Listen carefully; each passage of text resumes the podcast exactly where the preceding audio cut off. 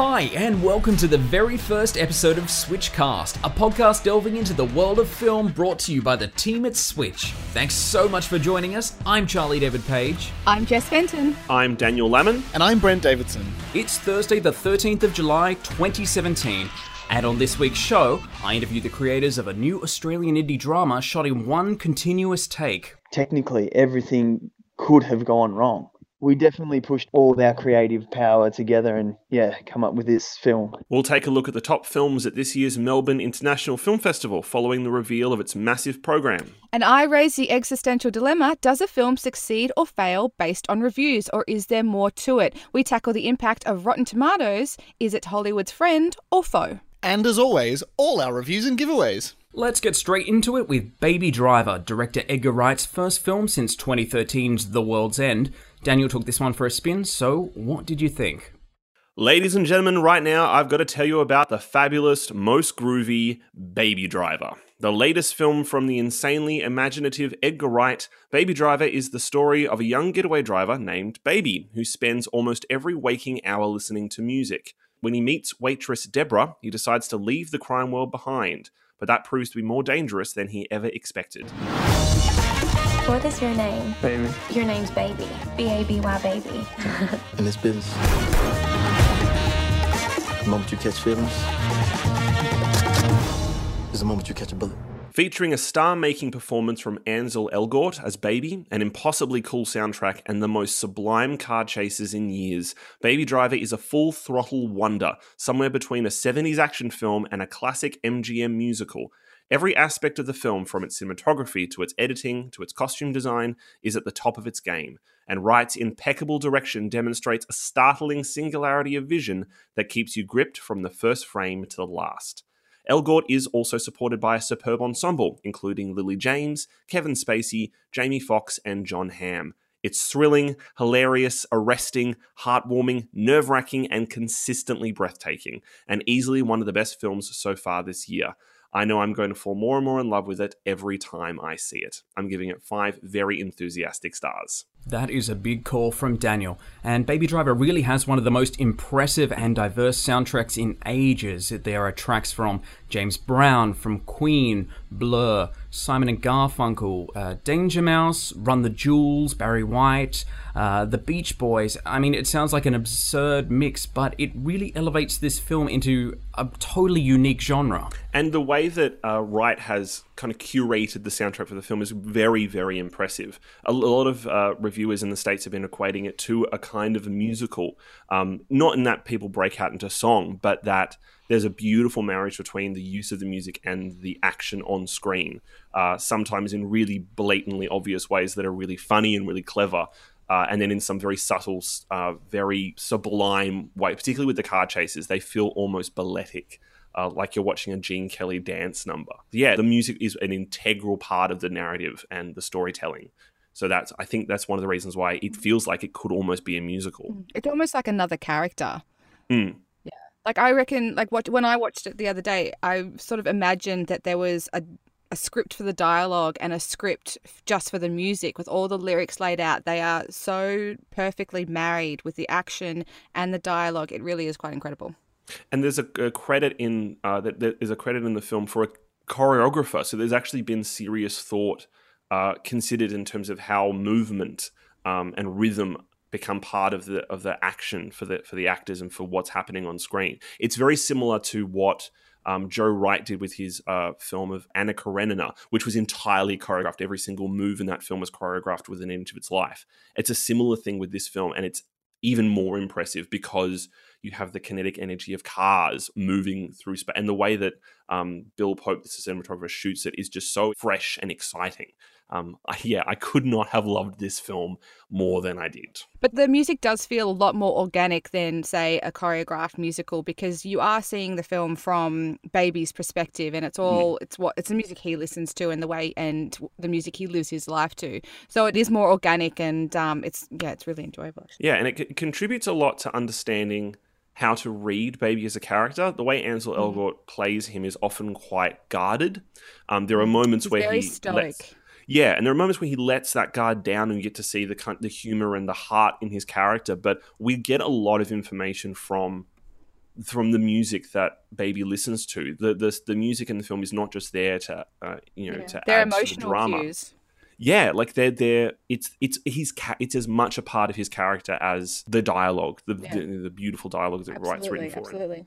And this certainly seems like a role that uh, Elgort has not played before. Everything else before has been quite light. This seems a really, really meaty role for him. and he steps into it so beautifully. He, you know, we- we're so used to seeing him as a romantic or a supporting character.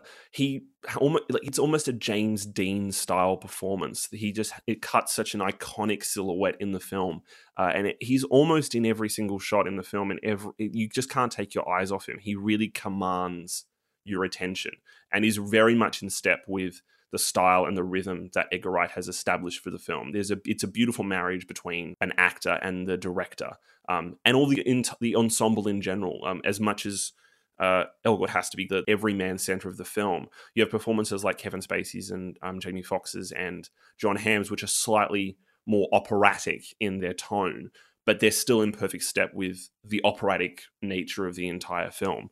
Uh, I would not be surprised if this changes a lot of people's opinions of what Elgort can do and kind of propels him further forward than his previous work has. More than just his DJing? Well, I wonder whether or not because one thing I'm really intrigued by is at what at what point the music the, the songs and the music became part of the development of the character for him. Because yeah he he's a dj like he's a dj he writes music. He has comes from a very musical background and a little bit of a dance background as well. Uh, so i wonder whether or not that's probably helped amplify his performance and given it the kind of integrity that it has because he understands music in himself Isn't he? He's a Hollywood baby, though, really. yeah i mean he's only tw- i think he's 22 years old i think Oh, no, but I mean, like, his family works in the industry as well. yeah i think his uh, His father dad's is a a dir- photographer. yeah his father's a photographer and i think his Father's mum is a ve- famous director. Yeah. So he's come from the stock. yeah I have a question for you. Edgar Wright is a British filmmaker. Would this film have worked the same way if it was set in Britain somewhere instead of Atlanta in in the states? I don't think so. I think it. I think its Americanism is what makes it really fascinating. It's his first American film because uh, all of the Cornetto trilogy films are British and Scott Scott Pilgrim was Canadian. Um, so no, I think the car culture from the US and the crime culture from the US and the music inform a lot of this film. So no, I think the fact that it's American adds to it. I don't think it would have been as strong as a British film. Agreed. You can find Baby Driver in cinemas now and my full review at maketheswitch.com.au. And check out the show's notes at switchcast.com.au for a link to the film's soundtrack to enjoy it for yourself. Also in cinemas today is Sofia Coppola's The Beguiled, with an amazing cast including Nicole Kidman, Kirsten Dunst, Colin Farrell, and Elle Fanning. Daniel took a look at this Civil War drama, so what did you think? Look, I know it's going to sound like I just love everything by starting our first podcast with two glowing reviews, but I spent most of this film writhing in my seat with absolute delight.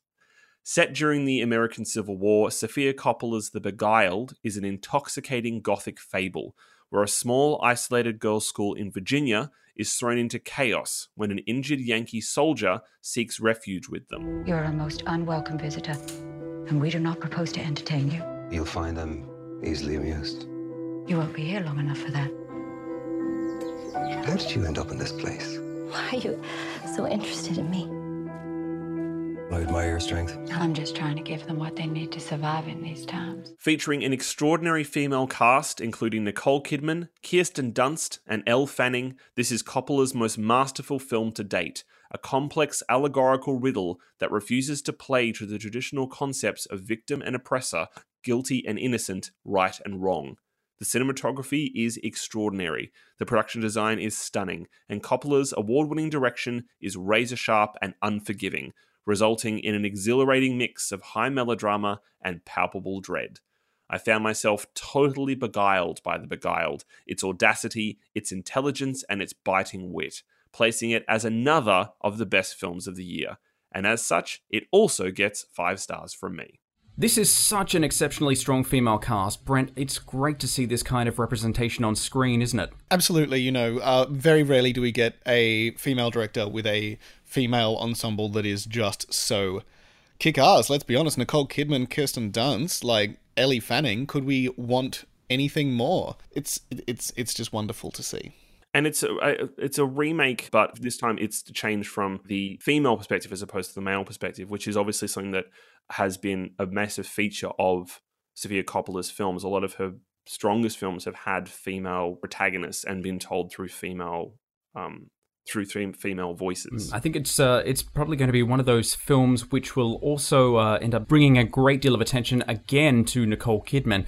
She certainly has uh, just had a golden streak at the moment. I mean, some people would argue that she's never really stepped away from the big screen, but the the latest run of films and even TV that she has done has been top notch. It's been five star. Well, she's always worked with really fascinating directors. She's all you know, people like um, her early days with Gus Van Sant and then working with um, Lars von Trier, um, Lee Daniels. She's always gone for interesting choices, which sometimes don't necessarily mean uh, commercially exciting choices. And I think, like I would argue, I'm always one of those people that's argued that she's never she's never gone away, and she's always been thrilling to watch. Uh, it's just now that everyone's starting to notice that the art house uh, component of her career is just as, if not more exciting than the big budget stuff that she used to do in the 90s and the early 2000s. Nicole Kidman is one of the most prolific actors around. Like a lot of people, you wouldn't have even a lot of people wouldn't have even heard of half the things that she does. But if you look at her filmography, go onto IMDb, it is incredible. But one of the th- things I find most fascinating about her and her career is that she doesn't make commercial films. Mm. Yet she is so well known. Um, so like actually, she's quite divisive. Some people they either love her or hate her, but they watch her regardless. But she makes these indie films. She makes really risky choices as an actor. Um, but she is so revered and awarded, but she's not really bankable. I find that really fascinating. But then, like, look at her transition to television, and she chooses to make it with a series like Big Little Lies, like a magnificent, another magnificent so- ensemble female drama. Uh, Also originally written by a yeah, woman an, as Austra- well. An Australian woman. An Australian woman. Uh, but just the fact that in even in a cast that includes people like Reese Witherspoon and Laura Dern and Shailene Woodley, the work that Nicole Kidman does in that series is also just so remarkable. Um, it's funny hearing people talk about this kind of renaissance of you know, you know resurgence of Nicole Kidman because yeah, if you look at the strength of her career, it's always been there. It's just now people seem to have started to pay attention again, as they should. I think a lot of the stuff she's doing now is a I don't know. I'm not one of the people who's believed she's been strong, strong, strong all the time. Uh, like I found a lot of the films, especially early on, felt very samey hmm. to me. It was really only from the others. Her performance in the others changed hmm. my opinion of her, and I think since then it's sort of almost been strength to strength. I said this before, and I'll say it again. I wasn't a fan of Moulin Rouge. Kill me if you want, whatevs. I'm coming for um, you. But in terms of you know other things like australia wasn't she great but then we get to these things that are coming out now i i couldn't praise big little lies enough. Mm. Like that was just sublime acting and she's a she's a brilliant person But I feel Nicole has always been consistent as an actor and in her in her performances. It's her choices in the projects that she makes that are that can be questionable. With all that in mind, um, The Beguiled is in cinemas now, so you can go and check out more amazing work from Nicole Kidman and this exceptional cast and exceptional director. And don't miss my full review at maketheswitch.com.au. Well, that is what is in cinemas now, and for what's coming up, it's time for our trailer wrap. First up, The Greatest Showman. P.T. Barnum, at your service. I'm putting together a show, and I need a star. Every one of us is special, and nobody is like anyone else. That's the point of my show. Ready? Showtime. Find this trailer really odd in that it's that weird thing that musical trailers do where they try to hide the fact they're a musical, and it's a little aggravating to look at. Yeah. Um, I mean, yeah, there's lots of dancing in this trailer. It's very dynamic, but you still feel like you're kind of being li- a little bit lied to by if you know what the film is. There's nothing that features in the trailer to grab you to hold to hold on to for the next taste No. or the release date in general. Like I just sort of watched it and, And went, what the hell like- did I just see? And then walked away. It's not like its musical credentials are anything to hide. I mean, the music is written by Pasek and Paul, who wrote the lyrics to all of the songs in La La Land and won an Oscar for it, and wrote the score for Dear Evan Hansen on Broadway and just won a Tony for it. These guys are not slouches. You'd think that those two like works being now being kind of cultural touchstones at the moment would be a reason to kind of push that. But yet it feels like we get is a generic pop song.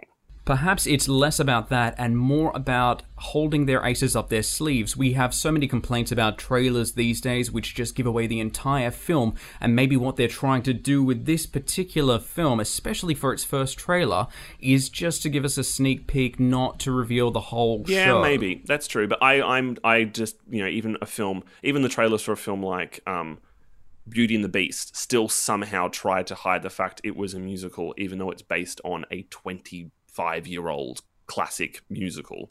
Um, but yeah, I guess we'll see. It'll be interesting to see how they choose to publicize this film as it goes ahead, because this first trailer, as showy as it is, is not the best uh, encouragement for it. No, I also I did make note of this. It features Zac Efron and Hugh Jackman. Logan aside, when was the last time either of these guys made a good film? Yeah, well, the the Prestige is the last great film that Hugh Jackman made. Yeah. I would say Bad Neighbors wasn't too bad. I quite enjoyed Zac mm, Efron in that, true. but he hasn't done. Or what was that one he did with Nicole Oh, Kidman? the That was a Paperboy, good Paperboy, film. fabulous film, great film. The Paperboy is his only real drama role. It's such a great film. Oh any listening have never watched seen the Paperboy? Go see the Paperboy. It's so damn good. Yeah. If you want to never look at Nicole Kidman the same way again, go see The Paperboy. You won't, Another amazing role from Nicole you Kidman. won't ruin the She's surprise. ballsy. Right? She's ballsy. I'll give you that. She never ma- she never plays the same character twice. Yeah. Well, The Greatest Showman is in cinemas on Boxing Day in Australia. Now, let's take a look at the new Geostorm trailer. Thanks to a system of satellites, natural disasters have become a thing of the past. We can control our weather. Mr. President, one of our thermospheric satellites malfunctioned over Afghanistan. This wasn't a malfunction. It was intentional. There's potential for catastrophic weather events on a global scale. A geostorm. Oh, spare me. I thought we were over these films. These films, these like these big, grand, end of the world, Independence Day. Oh, it's very 90s, nine- uh, yeah. even tw- wasn't there a movie called 2012? Yeah, Once upon which a time, was- where the which world kind of felt like the last statement anyone needed to make, like of the like kind of Roland Emmerich, um, Yes. giant disaster films. I mean, I thought we were done. I thought we were done. We're over it. and also when that that form has advanced and changed and moved forward, it just seems like looking at a trailer for Geostorm, go, well, we we've kind of passed this point, guys. Spielberg's War of the Worlds was a more of a was a disaster film, like an advancement of that form, or films like Cloverfield. They're still playing with the same basic structure that is so predictable and so dull. It honestly looked like the day after tomorrow just had a really crap baby. Like re- like watching the Geostorm trailers, like I've seen this. It's also somewhat problematic that the release date has been pushed back and back and back, so it may be that it's a disaster movie in more ways than which one. is becoming an increasingly severe problem with, particularly in Australia. Like, did we just films get pushed back all the time? It's hard to keep excited about something when you don't know when it's turning up. Also, stay with me on this like crazy train of thought I'm about to go down. The concept itself is the powers that be in the world have decided that nature is destroying the earth and there's all these disasters happening, so they decide to control the weather. Instead of solving the issue of climate change, they decide to take more power and more control, and it ends up kicking them in the ass. And to me, that's frightening because that actually seems almost plausible because we are in such a stupid place in the world right now that we are now making these films. It doesn't contribute to the discussion about what we've done or are doing to the planet. It feels it feels a very ill-timed concept for a disaster film. Yes. But you guys know that there's that whole. Haven't you heard of HAARP? H A A R P, which is the Project HAARP, which is this thing that is is is about controlling Really? the weather. Yeah. It's a it, it's a bit of a conspiracy, but somewhere apparently it's either extremely real or extremely fake. Um, but it's one of it's one of the two, and it's about yeah controlling the weather, and that it's already happening. So maybe it's just them letting us know very subtly that this is something we need to get used to. I also love the idea that this whole film feels like somebody thought of the tagline and then was like, so how do we write a film about this? Because the tagline is taking the world by storm. Yeah. And it's like, how, how could we take the world by storm? Let's literally take the whole world by a storm. Isn't Done. that what like the Sci-Fi Channel is supposed to be doing with things like Sharknado? Isn't that where those films belong? They belong in like m- straight to Oh. video B grade horror.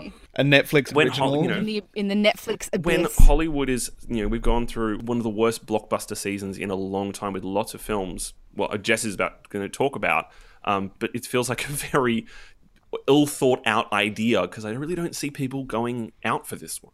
No. I just also love that any old random scientist can just get shoved into space without any training. Go for it. Done. Off you go. It's no ordinary scientist. It's Gerard Butler, okay? Right, he can do literally everything Yeah. and anything he wants. He's already saved the president. Now he's about to save the world from like clouds and stuff. Clouds are scary, man. He is an expert at bad disaster films.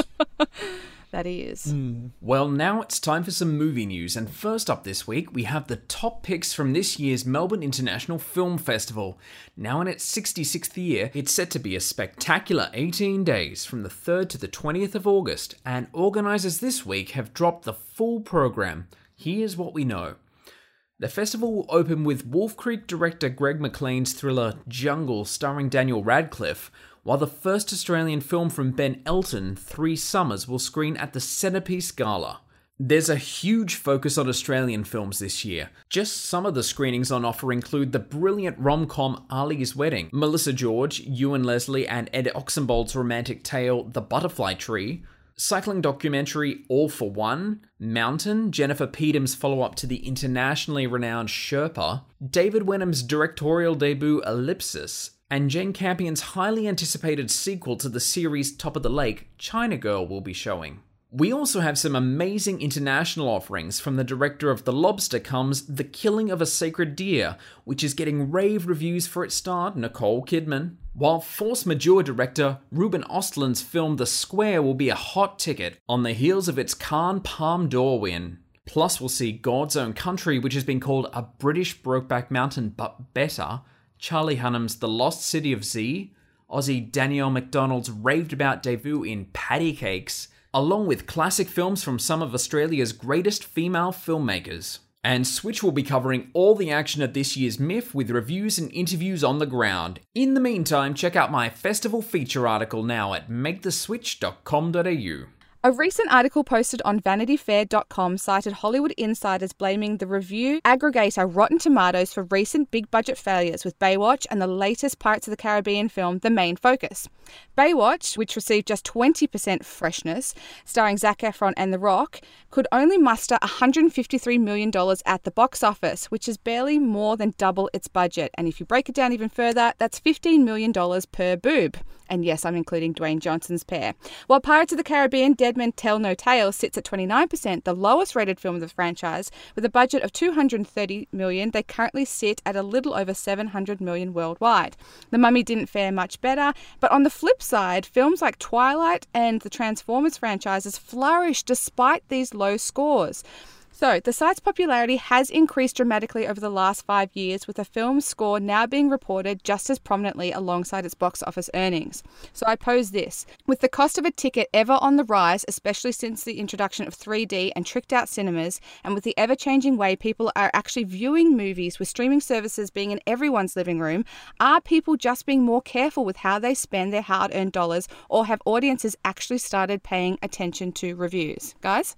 I think it's the latter. Why? Why do you think that? I think it's uh, I think it's got something to do with the fact that essentially in this day and age people love the idea of convenience, especially the younger audiences, and to be able to go to a one-stop shop where you can get a figure which represents whether a film is good or whether a film is bad is determining a lot of people's judgment, and that's not necessarily a bad thing. Uh, I think a lot of the time it actually means that people are not seeing bad films. People aren't seeing those traditional Hollywood blockbusters that they once might have spent their money on and gone, well, this is, you know, just a quote, mindless action film or, or whatever the case may be. They're now looking for things which have a bit more quality and have a bit more buzz around them. And I think that's where Rotten Tomatoes has really uh, helped the movie business. But it does mean that Hollywood really needs to pick up their socks in terms of putting out good quality films. Yeah, I think it. I think it's that. I mean, when all those films that you listed, Jess, I, for me personally, and I love a damn good blockbuster, but then none of those are films I ever had any desire to see. They aren't ideas that excite me. They aren't ideas that make me want to run out to the cinema. Another Transformers film, or another Pirates of the Caribbean film, or another reboot of another film that doesn't seem to have a reason. Mm. Yes, there was a time where a Transformers film was impenetrable, where the terrible reviews had no bearing on it. But we're in a period where the ideas are becoming so derivative. The audiences aren't coming out for the same crap over and over again. I honestly, like, I was really surprised this morning when I read that Baby Driver has done very well in the States. Uh, I thought that it probably wouldn't because it was so, it's such a distinctive film. Which is sitting at high 90s on Rotten Tomato at the moment. Yeah. Um, but then, like, you look at a film like Wonder Woman, which got fabulous reviews and a very high score, and a similar thing happening with um, with Spider Man. That yes, they're paying attention to it, but it doesn't mean that the audiences are going against the idea of a blockbuster. They're just going for the idea of a blockbuster that works. And if the critical response is a unanimous positive response, um, then it's it, it makes sense that people would use that as an indicator of where they should go. Yeah, absolutely. Like Hollywood is blaming the reviews, but the reviews come as a result Yeah. of you giving us a shit product. Stop making a shit product. Stop making a product that no one asked for. You know, like King Arthur was another quote unquote victim of this. Like, no one asked for a King Arthur remake, and so no one saw it. But someone out there in Hollywood was saying, "Yeah, let's do this and let's make it." Um, I read on I read online that there was actually plans for six of these films, Mm. and there will not be a second. I can tell you that much. Oh, like they're saying that there's going to be five Spider-Man films in this arc. It's like, guys, that's a bit excessive. But then you look at like what was the big cultural touchstone film of last year, regardless of whether what your opinion of the film or not, was La La Land, an independent musical. Like, who would have ever mm. expected that that would happen in the midst of all of the blockbusters that were coming up? But it was something that was unique and something Yeah, that was quality absolutely. and it was something that had that buzz. And I think that's what's missing from a lot of Hollywood films. People are thinking that it's just a sausage factory pumping out the same content over and over again, which it, to be honest, largely is. Sausage Factory being the operative word in a lot of cases as well. Quite the apt metaphor. Look at Wonder Woman, a, a female-driven uh, superhero film directed by a woman. Like, and it's made a tremendous amount of money and has had tremendous reviews. It's like also audiences are just getting a little bit sick of you know the same masculine explosive crap. I think it's yeah, it's also that thing of we, we're out, we're moving out of that period. We they want something else. Also, look, I am always really skeptical when I hear something like this, like an article posted on Vanity Fair. Who paid Vanity Fair to write an article that's like, wow, Rotten Tomatoes is killing our industry? It's like, no, guys, you're killing your industry by creating a fourth No, fifth. Pirates of the Caribbean movie and a remake. Oh, fifth. Jesus, Fifth, I've missed a couple. No, you Um, haven't. you know, stop blaming other people. Like, re- let's reviews. Come on, it's a bunch of people like us. You know, I don't feel like I'm that influential in the long run. At the same time, seven hundred million dollars is a lot of money. Like that's more than the budget of that film. To go and say that's, I also find it really bizarre the concept of what they do, they classify as a flop or a disappointment. It's like that's a lot of money. You've made your budget back. It is a lot, a lot of money. You know, Warcraft was a was a bomb in the states, but it made a ridiculous amount of money in China. I think Usually it is China, yes. you can't really you know claim oh we've been hard done by when your film is making a lot of money. It's not just about making back the production budget. On top of that, you then also have advertising budgets and all those other extra costs to distribute the, the film worldwide. So there's actually a massive, massive amount more money than just the production budget that needs to be made back. And I think that's where some of these films, especially the ones that which need the extra helping hand, are losing out financially. I'd also like to throw out there that, uh, as I mentioned earlier, films like the Twilight franchise, they got appalling scores on Rotten Tomatoes, yet they made serious, serious bank. So that's an audience telling Hollywood what they want to see and not the other way around. And I'm hoping that this will change things, that they that Hollywood stop forcing movies down our throats that no one wants and start listening to the people that are coughing up 20 plus dollars to see their product. Like, especially in Australia, we have the fifth highest ticket price in the world. And it's it's a lot of money. Well, let's move from bad movies to good ones, and there are some great Aussie films popping up in film festivals across the country this year. Making its world premiere at the Revelation Perth International Film Festival is Watch the Sunset, a new indie film from Aussie filmmakers Tristan Barr and Damien Lipp that was shot in one continuous take. I spoke to them about their experience. See, that's the thing that separates us from the animals. The politicians, the fucking law. We. We hold people accountable. You sound like one of them. I am one of them. Tristan, Damien, thanks so much for joining us. No worries at all, Charlie. Tristan, first to you. As the film's co director, co writer, co producer, and star, you seem fairly qualified to explain what the story of Watch the Sunset is all about. So it's uh, about a, a biker gang member on the run from his gang. And basically, the story of the one shot takes place an hour after this big incident with the biker gang happens. Damien, how did you go about tackling the project? From day one, that's when I tackled it. So Tristan and I, at the beginning, we went up to Kerang, which is well, my hometown where I grew up, and um, yeah, Tristan wanted to shoot a scene up there, and saw that the locations were really close to one another, and said, "I really want to do a shot, like a single take scene." And then he came up with the idea of watch the sunset, and then we went away and just said, "Why don't we shoot the whole thing in one take, and we'll just run with that idea. Deciding to film in one continuous shot is definitely ambitious. How did you go about planning something like that? yeah, well, it's uh, it's a nightmare to say the least. We basically rehearsed in many different kind of environments, like a play really, for months beforehand. And then once we got to the actual town that we shot it in, um, then we kind of had to problem solve a lot of the technical moves. And yeah, eventually it all came together, and it was kind of like a dance. The the cinematographer had to know his positions um, as well as the actors. Um, and and as well the the lighting um, had to be specific as we end with the sun in a, a very crucial location. As if the setup wasn't quite complex enough, you threw a kid into the mix. did that make things trickier? Yeah, yeah, it did. And um, I've worked with a few children before in films, and obviously having the luxury of cutting when working with children is really crucial.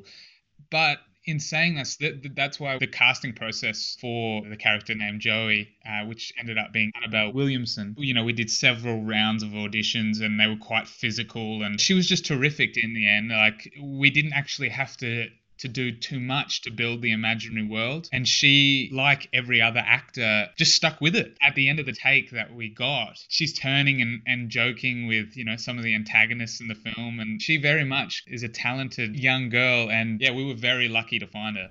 Damien, were there times when you were just holding your breath, hoping it would all go to plan so you didn't have to start from the beginning? Well, the car chase scene really was a, a really big one. Like, the wind blowing on the camera as it as it was outside the car could have just toppled the gimbal over. Being super critical not to bump the gimbal or yeah just just everything. Like technically everything could have gone wrong. We definitely pushed all our creative power together and yeah come up with this film Watch the Sunset has just had its world premiere at the Revelation Perth International Film Festival. You must be really excited to finally get the film out in front of audiences. Yeah, yeah, I'm really stoked. I love this festival, and they always program such interesting films and and pioneering films. So yeah, I, I'm I'm super proud to have the film in there. I'm a bit anxious to uh, to see what people think and how they react to it. Like every filmmaker, kind of screening something for the first time is always an anxious wait, but we'll, we'll see. Well, I'm really looking forward to audiences across Australia getting the chance to see this at upcoming film festivals. Thank you so much for joining us, Tristan and Damien. I really appreciate your time. Thank you. Thanks for having me, Charlie. Appreciate it, man. Thanks, matey. Thanks a lot for that, Charlie. I'm really excited to see this film. I haven't had a chance to. Um, I worked with Tristan um, uh, in a production a few years ago, and he is an incredibly talented and exciting um, young storyteller. And so I've been kind of watching the development of this film over the last few years, and I can't wait to see it. I'm impressed. Like it's ballsy, a one-shot gangster crime film set through the like Australian landscape. It, I, I, I'm ex- so so pleased to hear that it's being picked up by a festival, which will hopefully propel it further. And the boys tell me that it will appear at more film festivals across the country, so definitely keep your eyes out. Uh, and Watch the Sunset is just one of the many great films screening at the Revelation Perth International Film Festival. You can also catch Casey Affleck and Rooney Mara's A Ghost Story, Becoming Bond, which is a great doco on how Aussie George Lazenby landed the role of 007. Uh, Academy Award nominee I Am Not Your Negro, uh, the brilliant mockumentary King of the Belgians, uh, the story of the largest horror theme park in the Southern Hemisphere, Spookers. I loved that one, plus heaps more. You can grab your ticket for Watch the Sunset and all the other films by heading to revelationfilmfest.org. We also have some awesome prizes up for grabs this week. First up, we have five Blu ray copies of the Out of This World thriller Life to give away. Jake Gyllenhaal, Rebecca Ferguson, and Ryan Reynolds play scientists on board the International Space Station as they discover an extraterrestrial life form, but it turns out to be anything but friendly. Sticking with the supernatural theme, we have five DVD copies of Planetarium to give away. Natalie Portman and Lily Rose Depp play two sisters who are able to communicate with the deceased. Also up for grabs are 10 double passes to see The Black Prince in cinemas. Based on the true story of the last king of Punjab, the film is a historic drama that delves into the relationship between one of India's noblest kings and Queen Victoria. And just for our Sydney listeners, we have five double passes to a special preview screening of the National Theatre Live's production of Obsession. Jude Law stars in the stage adaptation of the classic 1943 Italian film, which I'll also be reviewing in a few weeks on the website. For your chance to win this and all of our giveaways, head to Make the Switch switch.com.au forward slash comps now. You can also find links to all the articles we've talked about on this week's podcast at maketheswitch.com.au. Please subscribe to the podcast on iTunes or your favorite podcast platform, and don't forget to rate us and stay in touch on Twitter. I'm at Charlie underscore David. Jess? I'm Miss Jess underscore Switch. Daniel? At Daniel Lemon. And Brent. I'm at Brent C. Davidson. That's the letter, not the body of water. Thank you, Brent. Thanks for the clarification.